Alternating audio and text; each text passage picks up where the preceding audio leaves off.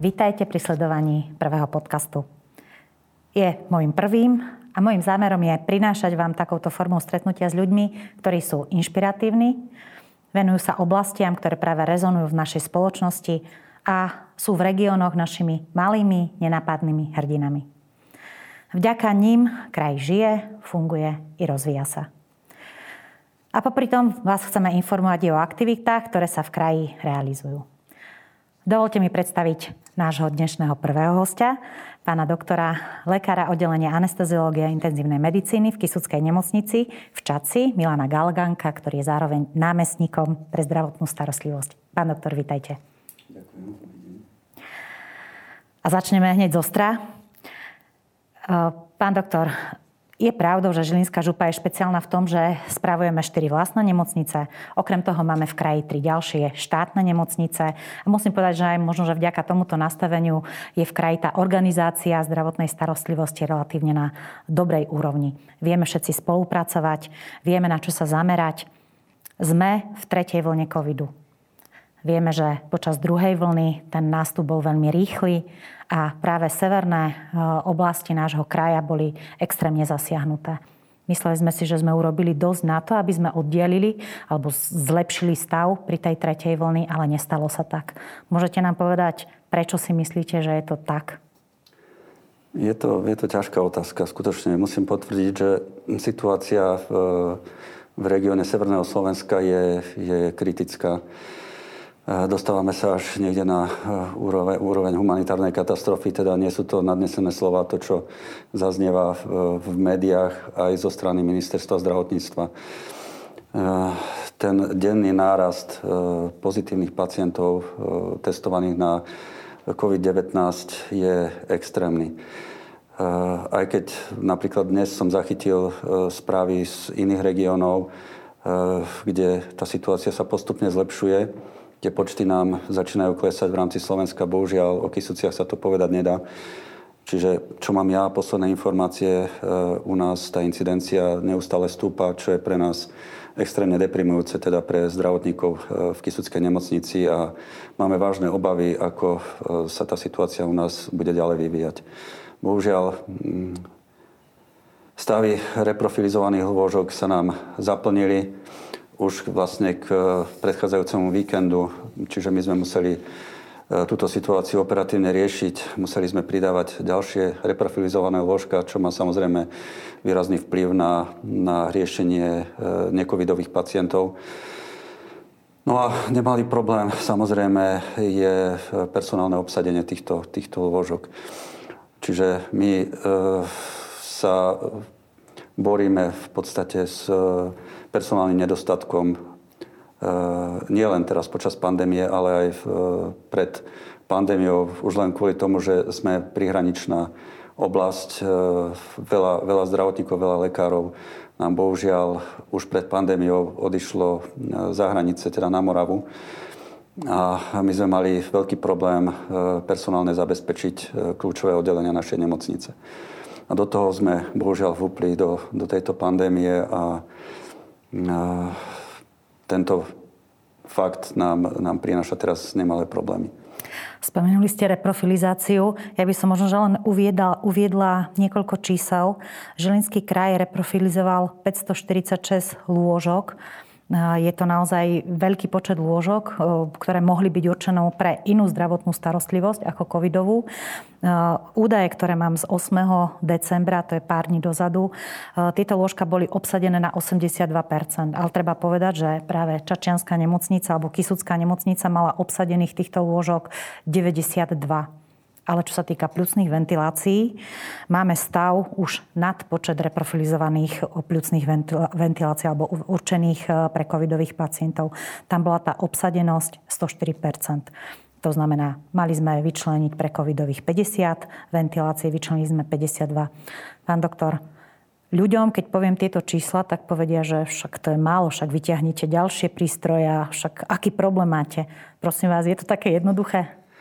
Na prvý pohľad sa to zdá veľmi jednoduché, ale znovu, aby ľudia lepšie pochopili tú situáciu, v predpandemickom období mala Čačanská nemocnica 6 lôžok určených na intenzívnu resuscitačnú starostlivosť, teda tzv. árových lôžok. To sú tie čiže, ventilácie, áno? Áno, áno. Čiže 6 plne monitorovaných lôžok s možnosťou umelej plúcnej ventilácie, s možnosťou komplexného monitoringu a komplexnej resuscitačnej starostlivosti.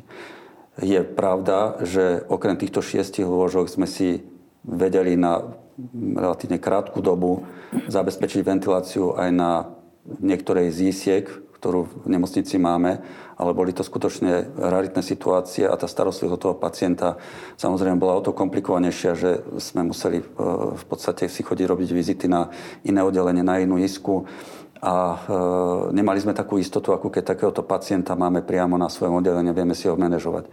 Čiže resuscitačná starostlivosť je vysoko špecializovaná starostlivosť o pacienta v kritickom stave. Vyžaduje si e, komplexný monitoring a často umelú plúcnú ventiláciu. A tá je dostupná práve na lôžkach árových. My sme do covidovej pandémie išli s reprofilom dve lôžka určené na umelú ventiláciu a štyri lôžka určené na tzv. podporu oxigenácie alebo okysličovania vysokým prietokom kyslíka. E, hovoríme tomu e, high flow nasal oxygen terapia, teda terapia vysokým prietokom kyslíka, kedy vháňame do dýchacích ciest e, kyslík častokrát s prietokom až 60 litrov a viac za minútu. Čiže to sú, to sú extrémne vysoké prietoky, ale zdá sa, že počas tejto pandémie to má efekt pre pacientov. To, že sme časť lôžok eh, árových presunuli viac menej na COVID oddelenie, eh, takisto nie je šťastné riešenie, ale, ale boli sme k tomu prinútení vlastne situáciou. Čiže v tejto tretej vlne eh, za posledné týždne sme boli nutení vytvoriť takéto lôžka práve na COVID oddelení. Takže mali sme svoje dve árové lôžka pre COVID pacientov plus štyri covidové lôžka na na COVID oddelení. Znamenalo to toľko, že každý deň museli z anesteziológu robiť si vizitu na tom covidovom oddelení, manažovať e, vlastne týchto covidových pacientov a e, počas služby súčasne musel zabezpečovať aj chod e, vlastne ostatných vecí, ktoré sú spojené so službou anesteziológa. Postačujú, prepačte, postačujú tieto lôžka? Lebo bavili sme sa o tom, že robíte prevozy. Čo to znamená? Samozrejme, ani, ani táto reprofilizácia nebola postačujúca. My sme museli pristúpiť k tomu, že celé čisté áro sme viac menej zmenili na covidové áro, čiže na čistom áre manažujeme e, covidových pacientov už zhruba dva mesiace. Čiže sú to buď infekční, alebo už neinfekční pacienti s covidom, ktorí e, majú e, ťažký zápal plúc spôsobený covidovou infekciou. My sme boli prinútení zvýšiť reprofil teda z tých dvoch lôžok na 6 lôžok plus 6 e, lôžok ďalších sme mali určených na e, riešenie aj čistých necovidových pacientov. Čiže o tejto povinnosti nás nikto neoslobodil. My naďalej musíme riešiť e, kritických pacientov, ktorí prišli do nemocnice s inými diagnózami, ako je COVID-19. Ale teda v tejto chvíli riešite len tých kritických. Naozaj, keď je akutnú zdravotnú starostlivosť, alebo ďalej robíte aj plánované výkony? Plánované výkony sme museli pozastaviť. Bohužiaľ, nebola iná možnosť. Jednoducho Eh, bol akutný nedostatok eh, personálu a aj eh, materiálno-technické zdroje boli presúvané vysostne na, na COVID oddelenie. Čiže tá liečba covidového pacienta je v prvom rade zameraná na oxigenoterapiu, na kyslíkovú terapiu a na umelú plúcnú ventiláciu. Vyžaduje si teda prítomnosť anesteziológa, ktorý je za normálnych okolností väčšinou viazaný na, na operačných sálach alebo teda na oddelení anestézie intenzívnej medicíny, teda na áre. Eh, COVID nám samozrejme tieto priority zmenil, čiže my sme veľkú časť personálu museli presunúť práve na tieto reprofilizované lôžka a tým pádom si môžeme dovoliť zabezpečovať len tú skutočne nevyhnutnú, neodkladnú operačnú zdravotnú starostlivosť ktorá sa týka teda akutných stavov a, a onkologických stavov. A znova zdôrazním, že okrem týchto ventilovaných lôžok máte ešte viac ako 90 e, lôžok, ktoré sú naozaj venované e, práve covidovým pacientom. A mňa by teraz zaujímalo, tie umelé pľucné ventilácie, ako dlho ten pacient sa zdrží na takomto lôžku s umelou pľucnou ventiláciou. Áno, a verme, že so zdárnym koncom. No, veľmi dobrá otázka. Vlastne s týmto, s týmto faktom súvisí aj to, že, že tie e, urgentné lôžka určené na plúcnú ventiláciu sa nám, e, sa nám zahlcujú. Čiže pacient, ktorý sa dostane na umelú plúcnú ventiláciu, na nej zotrvá v priemere 10 až 14 dní. To znamená, že každý ďalší pacient, ktorý si vyžaduje umelú plúcnú ventiláciu, e, v úvodzovkách musí počkať na uvoľnenie takéhoto lôžka, alebo mu musíme vytvoriť ďal, ďalšie lôžko, ktoré už ale nie je za, e, zabezpečené tým štandardným spôsobom. Mm-hmm. Čiže musíme, ho... musíme improvizovať, vytvárame tie lôžka na, na COVID oddelení, e, vytvárame ich na e, iných ískach, pokiaľ ten pacient nie je infekčný alebo je, je už neinfekčný. A tým pádom dostávame pod tlak aj seba, aj, aj personál tých, tých jednotlivých oddelení. Samozrejme, ani toto ne, nestačilo a zároveň teda odpovieme na tú otázku, ktorú ste mi položili pred chvíľočkou. My sme museli eh, tieto situácie, alebo túto situáciu riešiť eh, transportami pacientov do iných zdravotníckých zariadení. V priebehu e, septembra, teda konca septembra až e, konca novembra sme boli e, prinútení transportovať vyše 60 pacientov na umelej plusnej ventilácii. Toto, tento počet e, znamená, e, že s takýmto počtom pacientov vyžadujúci umelú plusnú ventiláciu by sa nedokázali vysporiadať ani, ani veľké kliniky e, v rámci Slovenskej republiky. Čiže ten náraz takýchto pacientov bol extrémny nárast vôbec covidových pacientov bol extrémny, ale tie kyslíkové lôžka sme si vedeli nejakým spôsobom zabezpečiť a doreprofilizovať vzhľadom na to, že, že počas e, leta e, tohto roku sa nám podarila rekonštrukcia teda kyslíkových rozvodov a vlastne všetky, všetky lôžka v rámci e, covidového oddelenia boli zabezpečené kyslíkom. Čiže tam, tam sme priestor mali, ale bohužiaľ priestor na zvyšovanie reprofilu na umelú ventiláciu už nebol. To nie je možné. Tu by som možno ocenila aj prácu odboru zdravotníctva, ktorý naozaj robí koordinačnú činnosť pri prevozoch a aj to ukazuje na dobré vzťahy v rámci nielen nemocníc nášho kraja, ale aj v rámci Slovenska, že naozaj sme sa snažili e, cez riaditeľku odboru robiť maximum preto, aby každý pacient, ktorý tú malú pľucnú ventiláciu potrebujú, aby ju aj mal kde dostať. Toto môžem potvrdiť. Je to v prvom rade zásluha pani riaditeľky e, odboru zdravotníctva VUC, doktorky Pekačikovej, takže aj touto cestou chcem srdečne poďakovať. Bol to skutočne hrdinský výkon a e, preložiť e, takéto množstvo pacientov v rámci Slovenska, totiž to aj ostatné nemocnice majú, majú častokrát problémy No, jedinú rámci... výhodu sme mali možno to, že keď začínala, začínali Kisuce veľmi rásť, tak vtedy ešte neboli obsadené iné nemocnice. Takže tá výpomoc bola možná a teraz sme už v stave, kedy naozaj sa extrémne ťažko hľadajú tie voľné miesta. O to, ja by... Pardon. o to väčšia pochvala je teraz pre pani riaditeľku Pekarčikovú, že aj v tejto situácii sa aj darí tých pacientov prekladať. Napríklad dnes bola požiadavka na preloženie ďalších troch pacientov, vzhľadom na to, že sme mali už 15 ventilovaných pacientov, čo je pre nás skutočne skutočne likvidačné a, a ďalších pacientov máme takých, ktorí sú čakateľmi na umelú plúcnú ventiláciu. Zatiaľ ich držíme na vysokých prietokoch kyslíka, ale už z tých skúseností, ktoré máme doposiaľ, vieme, že, že to asi skončí umelou plúcnou ventiláciou. Takže my skutočne nie sme už schopní vlastnými silami takýto nápor zvládať a ešte raz úprimná vďaka pani riaditeľke. Pán doktor, kde sme urobili chybu? Druhá vlna bola zlá. Čo sa stalo? Viem o vašej takej veľmi peknej, správnej edukačnej iniciatíve. Vy ste vnímali, že teda tá druhá vlna bola naozaj náročná a prišli ste e, s projektom, neviem na koho podnet, že ste chceli tých obyvateľov Kisúc naozaj nasmerovať, aby sa dali zaočkovať. Toto všetci vnímame, že asi jediný nástroj, ktorý, v ktorom máme istotu, je očkovanie. Povedzte o tom nástroji.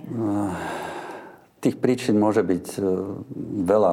Ja skutočne nie som sociológ ani epidemiológ. E, mám síce e, svoj názor, ktorý, s ktorým sa nemusia všetci stotožňovať, ale v, v prvom rade myslím si, že to bolo o, o prístupe ľudí k tým rôznym hoaxom a, a výmyslom, ktoré sa šírili po, po internete. Neviem vysvetliť, prečo práve e, na Kisúcia boli ľudia ochotní tomu uveriť, ale e, mám vážne podozrenie, že táto situácia, ktorá tu teraz na Kisúcia je práve v dôsledku toho, že ľudia uverili týmto hoaxom. Jednoducho sa rozhodli neveriť odborníkom, neveriť epidemiológom, neveriť imunológom, e, neveriť intenzivistom a rozhodli sa vsadiť na, podľa môjho názoru, veľmi zlú kartu a uverili, uverili tým klastvám, ktoré kolovali aj, aj kolujú mm-hmm. neustále na, na internete. Tak preto my ste sme, sa asi rozhodli áno, ako samotní lekári? My sme tušili, ako sa asi tá situácia bude vyvíjať v prípadnej tretej vlne. Už aj vzhľadom na to, že na Kisúciach e, tá pandémia v druhej vlne nastúpila v podstate ako prvá na Slovensku, niekedy koncom septembra, a, a to takže razantne. Čiže my sme museli reprofilovať odrazu dve krídla COVID oddelenia, čiže v priebehu niekoľkých dní sa nám to COVID oddelenie zaplnilo. A držala sa tá, tá úroveň hospitalizácií v podstate e, stále na, na vysokej úrovni. Čiže keď už, dajme tomu na Slovensku, niekedy koncom marca začali tie počty hospitalizácií klesať, u nás boli stále buď na tej istej úrovni, alebo dokonca stúpali. Čiže my sme ten vrchol prežívali niekedy na úrovni konca apríla a začiatkom mája. Držalo sa to u nás e, niekedy do, do polovice júna, čiže až vtedy sme začali cítiť ten pokles e, pacientov a, a nejaké uvoľnenie, e, ktoré, ktoré vlastne nastalo niekedy začiatkom leta v júli. Čiže mali sme nejaké krátke 2,5 mesiaca na vydýchnutie a na prípravu do, do ďalšieho boja. E, všetky síly sme investovali práve do vakcinácie, ktorú sme pokladali aj doteraz pokladáme za jedinú, e, mož, jediné možné riešenie tejto pandémie za daných okolností. Čiže keď bereme do úvahy, že neexistuje e, kauzálna liečba COVID-19, čiže všetko to, čo pacienti dostávajú, len podporná liečba, vrátane vitaminoterapie, kyslíkovej liečby, rôznych iných eh, podporných liekov. Eh, jediná efektívna liečba alebo, alebo spôsob, ako, ako zabraniť šíreniu, šíreniu covidu je, je vakcinácia. Čiže o to sme boli šťastnejší, keď sa vakcína dostala k nám už začiatkom januára, hneď prvé dni. Začali sme s vakcináciou pomerne, pomerne razantne bol i veľký záujem zo strany ľudí, ale ten v podstate práve niekedy v období od mája do júna začal, začal klesať a my sme vedeli, že bude zle. E, vzhľadom na štatistiky, ktoré sme mali k dispozícii niekedy koncom júla a začiatkom augusta, to už všetci vlastne poznáme, bolo to medializované e, aj v v našich, v našich mienkotvorných médiách e, bolo zjavné, že Kisuce sú na tom asi najhoršie v rámci, v rámci Slovenska. E, vedeli sme, že pri príchode tretej vlny e, tá situácia na, v našej nemocnici bude, bude hrozná. Naše, naše čierne obavy sa bohužiaľ naplnili, takže my sme do tretej vlny vhúpli niekedy v, v polovici septembra a znovu sa opakuje scenár z mhm. tej druhej vlny. E, ba môžem mm, smelo tvrdiť, že, že sme prekonali tie najčernejšie dni v rámci druhej vlny, kedy sme si už mysleli, že horšie byť nemôže ale veľmi rýchlo sme zistili, bol. že môže. Takže... Ja som chcela od vás možno, že počuť aj práve o tom projekte Zdravé kysuce, že zvláštnosťou aj veľkým pozitívom beriem, že práve lekári e, z vašej nemocnice sa rozhodli ľudí edukovať cez noviny, Možno, že o tom krátko nám povedzte, že ako takýto projekt vznikol, prečo ste sa rozhodli, ako na to reagovali ľudia? No, prečo sme sa rozhodli, viac menej už som povedal. Teda uh-huh. vedeli sme, že tá situácia asi nebude dobrá, pokiaľ, pokiaľ príde tretia vlna, vzhľadom na, na e, počet očkovaných ľudí v našom regióne. My sme sa najskôr pokusili ľudí osloviť prostredníctvom sociálnych médií. Snažili sme sa byť aktívni v našich regionálnych týždenníkoch. Snažili sme sa byť aktívni aj v, v, v televízii, na Jojke, na Markize, na STVčku. Čiže využili sme každú príležitosť, aby sme ľudí upozornili na to, že táto situácia tu pravdepodobne nastane. Na základe týchto iniciatív nás oslovili potom niektorí novinári pochádzajúci väčšinou z Kisúc, ktorí sami ponúkli, teda, že by s nami šli do projektu. Mm-hmm. Takže vy ste základe... písali príbehy Áno. a oni to dali do nejakej grafickej Áno. formy. Toto, toto a sme ako reagovali tí ľudia? No, reakcia ľudí bola, bola rôznorodá. Boli aj takí, ktorí, ktorí sa ozývali, bohužiaľ, dosť agresívne. E, aj mne osobne, aj mojej manželke, ktorá pracuje vo vakcinačnom centre, ale aj iným lekárom, ktorí boli zapojení do tohto projektu. Boli takí, ktorí sa prišli dať zaočkovať a poďakovali, že nemali možnosť nejak komplexne, objektívne sa pozrieť na túto problematiku a, a sami priznali, že boli zavádzaní proste inými informáciami, ktoré sa im dostali e, do uši a e, čo je pre mňa taký dosť nepríjemný postreh je ten, že e, nemalo to až taký efekt, ako sme od toho očakávali. Tá, e, ten záujem o očkovanie nám síce stúpol niekedy v priebehu septembra, oktobra, ale neboli to také, také čísla, ktoré sme od tohto projektu očakávali. Je, je fakt, že veľa ľudí nám aj povedalo, že sa k ním tie noviny nedostali. Čiže bolo to už viac menej na e, starostoch, ako, ako tie noviny budú distribuovať, lebo bolo to e, rozdelené medzi všetky obce. Každá, každá obec dostala adekvátny počet, počet e, týchto vytlačkov, ale bohužiaľ nie ku, každým sa, ku každému sa mhm. tie noviny dostali. Ja by som možno predsa len povedala aj nejakú štatistiku. Žilinský kraj je v rámci očkovanosti na Slovensku štvrtý v poradí. Máme e, k dnešnému dňu 48-percentnú zaočkovanosť e, obyvateľov, čo je lepšie, ako to bolo na začiatku leta, nejakých 36. Takže verím, že aj tento váš novinový projekt pomohol e, ľudí nejako primeť k tomu, aby sa správali zodpovedne, dali sa aj zaočkovať. Ale je pravda, že stále región Kisúc, Kisúckého nového mesta, Tvrdošín sú okresy, ktoré sú stále zaočkované priemerne nižšie, ako je priemer Žiliny. Každopádne máme pred sebou kus roboty ešte stále. Ehm, ešte sa mi žiada povedať, že aj Žilinský kraj v rámci vakcinácie robil maximum, aj robí maximum, okrem toho, že každá jedna nemocnica vytvorila ehm, priestor na očkovanie. Nemocnice boli tie, ktoré robili výjazdy aj do domov sociálnych služieb, kde očkovali klientov, čo je tiež chválihodné. Eh, rovnako tie kapacity boli eh, tvorené aj eh, poliklinikami, s ktorými bola veľmi dobrá spolupráca a možno, že takú zásadnú, zásadný posun pomohol urobiť, pomohla urobiť aj naša výjazdová vakcinačná jednotka, tzv. vakcizuska, ktorá si tiež užila všelijakých neprajných aj rečí, aj spôsobov. Ale každopádne doteraz sa vakcizuske podarilo zaočkovať viac ako 10 tisíc obyvateľov. Nehovorím, že len na Kisuciach, ale v rámci nášho kraja už prešla 200 e, obcí. Takže aj to všetka česť e, práce odboru zdravotníctva. Poďme sa posunúť trochu ďalej. Už sme prebrali aj očkovanie. Tam, tam budeme naozaj stále sa snažiť propagovať očkovanie z toho dôvodu, aby si ľudia uvedomili, akým spôsobom si dokážeme chrániť naše vedché zdravie. Ale poďme ku Kisickej nemocnici. Mm, zdá sa vám, že sa tam nejako veci hýbu alebo majú pacienti naozaj všetko, čo by potrebovali k tomu, keby, keby nebol COVID, aby im bola poskytnutá zdravotná starostlivosť taká, aká sa patrí na 21. storočie. Ja ešte predtým poviem, že len posledné 4 roky župa investovala do nemocníc, do všetkých štyroch, ktoré zriadzujeme, takmer 10 miliónov eur. Tak sa chcem opýtať, že či to vy nejako cítite?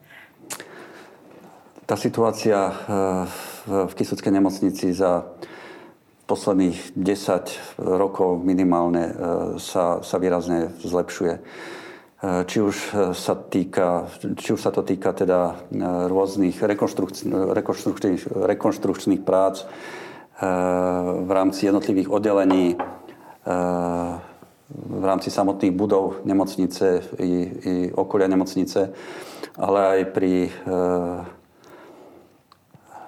posilňovaní personálneho zabezpečenia nemocnice. Takže určite sme sa posunuli výrazným krokom vpred došlo k rekonštrukcii e, operačných sálov na e, úrazovej chirurgii, ginekológii, na, e, na chirurgickom operačnom sále. Došlo k rekonštrukcii JISIEK na, na týchto odboroch rekonštrukcií ára. Priebežne sa robí rekonštrukcia na internom oddelení, na, na všetkých krídlach. Spravila sa rekonštrukcia neurologickej isky. Čiže tých príkladov je, je strašne veľa. Je fakt, A nezabudnime magnetická rezonancia. To bol taký určite, veľmi dôležitý moment. Čo sa týka prístrojov vybavenia, to je zase kapitola ďalšia sama o sebe, ktorá e, nie, ten výpočet by nebol malý.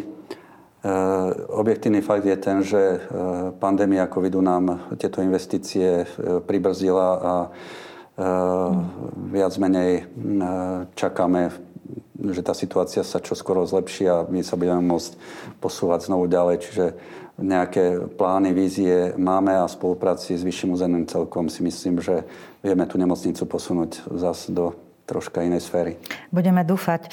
Otvárajú sa nové možnosti. Všetci veríme tomu, že bude možnosť čerpať eurofondy. Prichádza plán obnovy. Máme veľké plány aj my. Má nejaké plány aj Kisucká nemocnica? Určite áno pokiaľ e, bude na to priestor a vyšší územný celok bude mať e, chuť e, spolupracovať s nemocnicou, čo predpokladám, že áno. Radi by sme ukončili rekonštrukciu hygienických zariadení v internistickom pavilone. Radi by sme sa pustili do rekonštrukcie, respektíve do výstavby jedálne, pretože tá stará už nesplňa prísne normy a kritéria. Eh, radi by sme rozšírili eh, lôžkovú časť internistického pavilónu a to z toho dôvodu, aby sme spríjemnili eh, pobyt, pobyt pacientov na internistických lôžkach. Čiže chceli by sme vytvoriť určitý boxový systém. Kto pozná Čečanskú nemocnicu, tak vie, že takýto systém máme napríklad na ginekológii a na pôrodnici. Radi by sme vymenili CT prístroj, ktorý už má svoju, svoju životnosť za sebou a predpokladáme, že, že investície do oprav budú pomerne veľké. Tých, tých možných plánov je, je strašne veľa. Napríklad chceli by sme zastabilizovať personálnu situáciu a z tohto dôvodu by sme sa radi pustili do projektu e, bytového domu pre, pre mladé rodiny, čo si myslím, že by mohlo byť motivujúce pre ľudí, ktorí e, prichádzajú alebo sa rozhodujú, kde budú pracovať. E, v tejto súvislosti by som rád teda vyzdvihol spoluprácu s Vyšším územným celkom, ktoré, ktorý nám poskytuje dotačný program s možnosťou teda rôznych dotácií pre, pre absolventov alebo pre lekárov, ktorí chcú pracovať v našej nemocnici. Čiže aj toto samotné má už efekt. My ho vidíme. E, niektorí ľudia sa nám vracajú e, aj zo zahraničia, aj z iných nemocníc v rámci Slovenska. A predpokladám, že e, pokiaľ sa nám podarí zachovať tento, tento program, tak tá personálna situácia sa nám bude postupne stabilizovať. Všetko nám to samozrejme kazí práve táto pandemická situácia a e, ja dúfam, že ako náhle sa nám podarí zvládnuť pandémiu, tak sa nám podarí zastabilizovať aj personál v našej nemocnici. Tak veríme tomu. Som veľmi rada, že stabilizačný program práve pre zdravotníckých pracovníkov zaviedla opäť Žilinská župa ako jedna z prvých, alebo možno jediná zatiaľ a týka sa naozaj náboru či už absolventov alebo študentov, ale aj už takých starších lekárov, ktorí majú chuť vrátiť sa do svojho regiónu. Tiež sme nenašli iný efektívnejší spôsob, ako, ako tých lekárov vrátiť späť do regiónu. Povedali ste nám aj veľa z tých plánov, takže spoločne, spoločne verme a dúfajme, že sa ich podarí zrealizovať. Niektoré sú naozaj také, že len vo vízii, ale tie príležitosti sa ukazujú a verím, že ich budeme vedieť naplno využiť. Dovolte mi poďakovať pánovi námestníkovi Milanovi Galgankovi za rozhovor. Verím, že ste sa dozvedeli informácie zo zákulisia a priamo z práce z oddelenia na ARO s covidovými pacientami, ale aj o víziách a o tom, čo ne, Kisucká nemocnica chystá ďalej. Pekný deň vám ešte prajeme. Ďakujem pekný deň. Ďakujem aj ja.